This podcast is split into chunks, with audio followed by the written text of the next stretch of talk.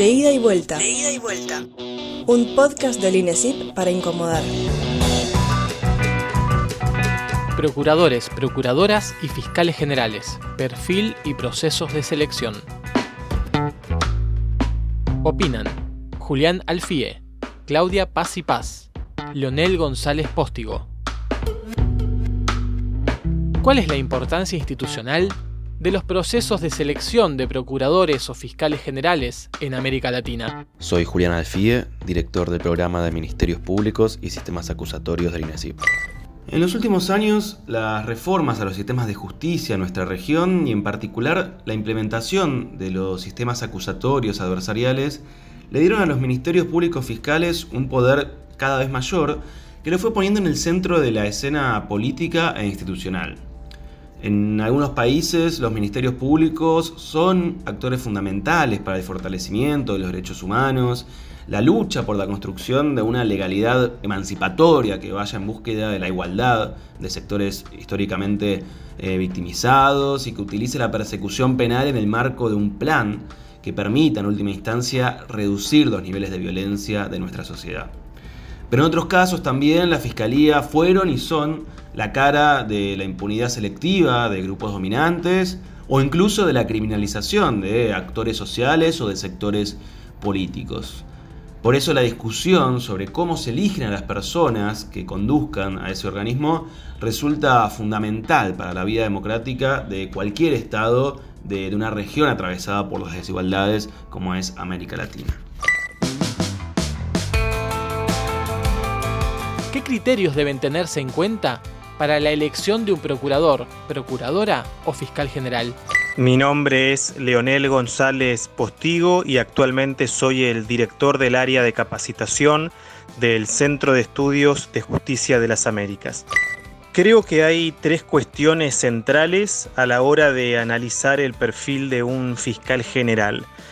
En primer lugar, su política de persecución penal, es decir, las estrategias institucionales que implementaría para hacerse cargo de la gestión de la conflictividad y en particular cuáles son los objetivos que se va a fijar para ello.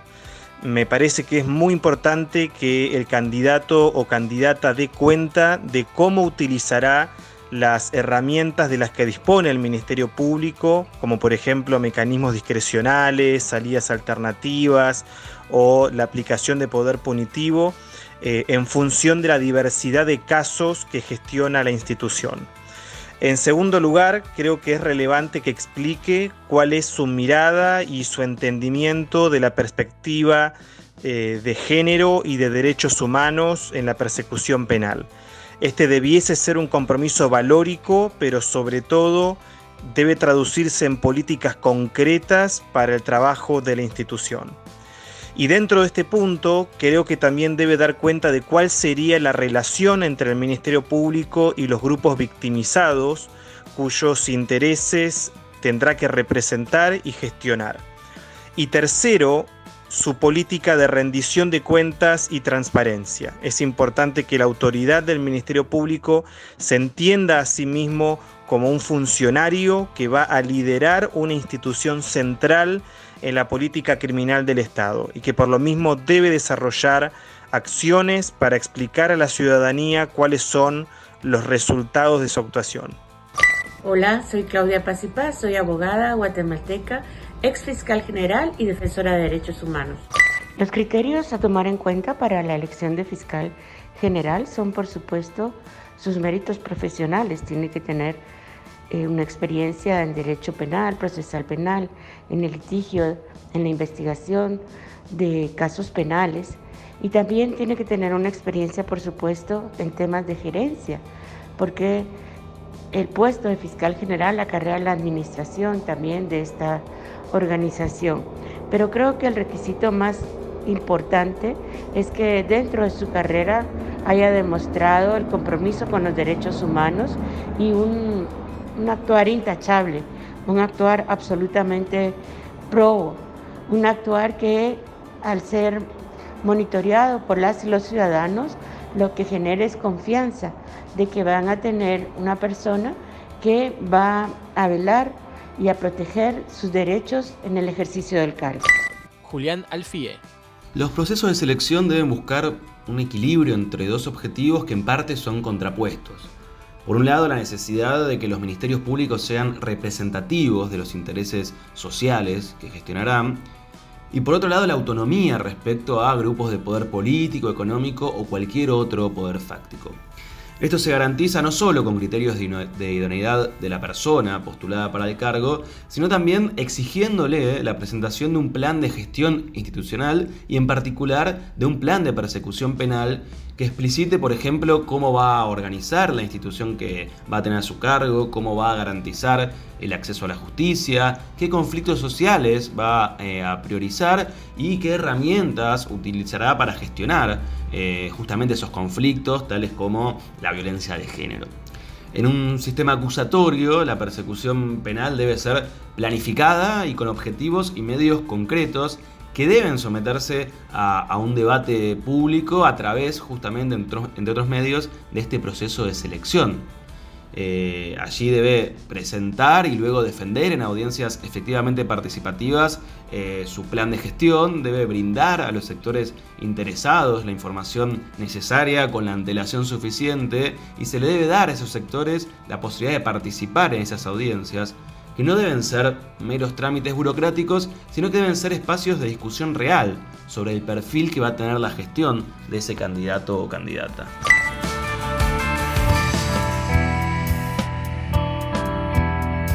¿El mandato del fiscal o la fiscal general debe ser vitalicio o debe tener un límite temporal? Leonel González Póstigo. En mi opinión debe tener un mandato temporal que le permite implementar el plan estratégico que haya diseñado para el ejercicio de su función. Me parece que hay bastante consenso a nivel regional en que el carácter vitalicio es un concepto muy antiguo que ya no guarda relación con la lógica de un modelo republicano. Ahora bien, creo que ese término temporal debiese tratarse de un mandato lo suficientemente generoso para que pueda tener tiempo para desplegar su plan, pero al mismo tiempo que no sea tan extenso como para incentivar prácticas de relajamiento o burocratización que son tan comunes en nuestras instituciones judiciales. Eh, por lo mismo, me parece que un plazo de seis años, por ejemplo, sería un plazo muy razonable, ya que eh, incluso en muchos países significaría un solapamiento con los plazos de los gobiernos en los poderes ejecutivos. Claudia Paz y Paz. Considero que el mandato de procurador o de procuradora, de fiscal general o de fiscal general debe ser lo más eh, periodos largos, sobre todo cuando se tienen que hacer cambios profundos en las instituciones, periodos de tres o de cuatro años no son suficientes para que una persona pueda, en primer lugar, eh, entender cómo funciona la institución, establecer metas y prioridades claras y luego llevarlas adelante. Las transformaciones generalmente implican resistencias culturales de distinta naturaleza. Entonces creo que sobre todo tienen que ser mandatos largos, por ejemplo el de Chile que es de nueve años, me parece que es un, un periodo idóneo para el ejercicio de un cargo tan importante para la ciudadanía. Julián Alfie. Los mandatos vitalicios de los procuradores o fiscales generales en América Latina son una verdadera excepción. Solo Cuba y Argentina eh, mantienen este modelo. Eh, sin embargo, lamentablemente a nivel federal en nuestro país y también en las provincias argentinas siguen primando los mandatos vitalicios que no son más que un resabio eh, histórico propio de los sistemas inquisitivos que hemos tenido por tantos años en nuestra región y que todavía no hemos corregido. La falta de determinación de un plazo temporal para el ejercicio de, estas funciones es contrario, por un lado, al principio republicano de alternancia eh, en el poder, atenta también sobre esta idea de representatividad de intereses que debe tener el Ministerio Público Fiscal y resulta totalmente ineficiente para eh, proteger la autonomía de este organismo. La implementación justamente de, sistemas acusatorios viene a modificar esa lógica judicial que tenían los ministerios públicos en nuestra región y los convierte en gestores de intereses. Y esto obliga a que esos intereses, que en una sociedad democrática necesariamente van a ir variando con el tiempo, deben ser puestos en discusión pública en forma periódica, garantizándose así además la eh, rendición de cuentas que debe tener esta institución.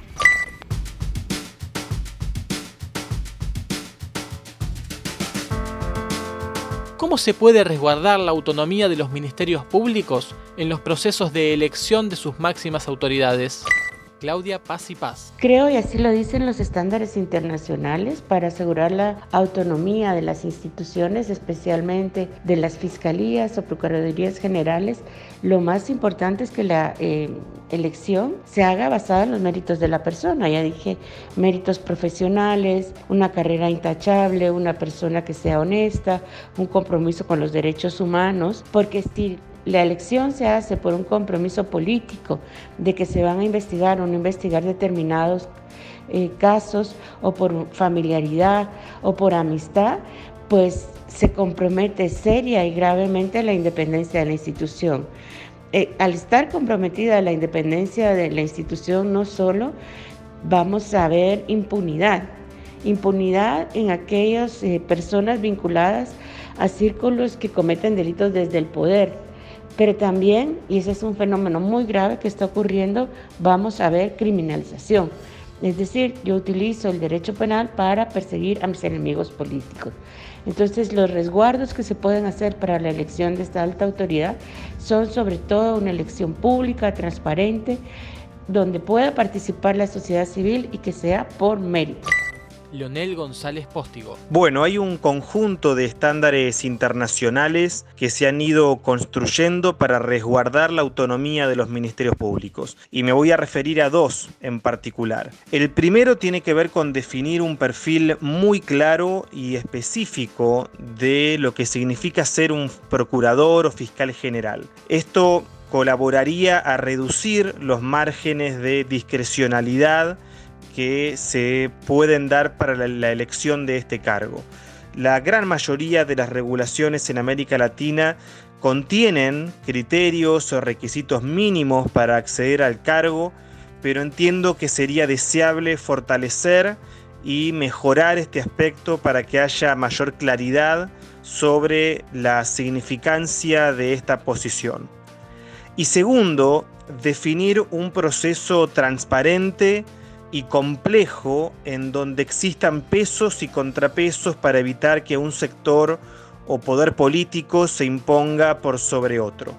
Eh, una buena práctica que varios países han implementado, eh, por ejemplo, es la de las audiencias públicas, para permitir un escrutinio del candidato o candidata y exponer públicamente eh, cuál es su plan en caso de ser electo.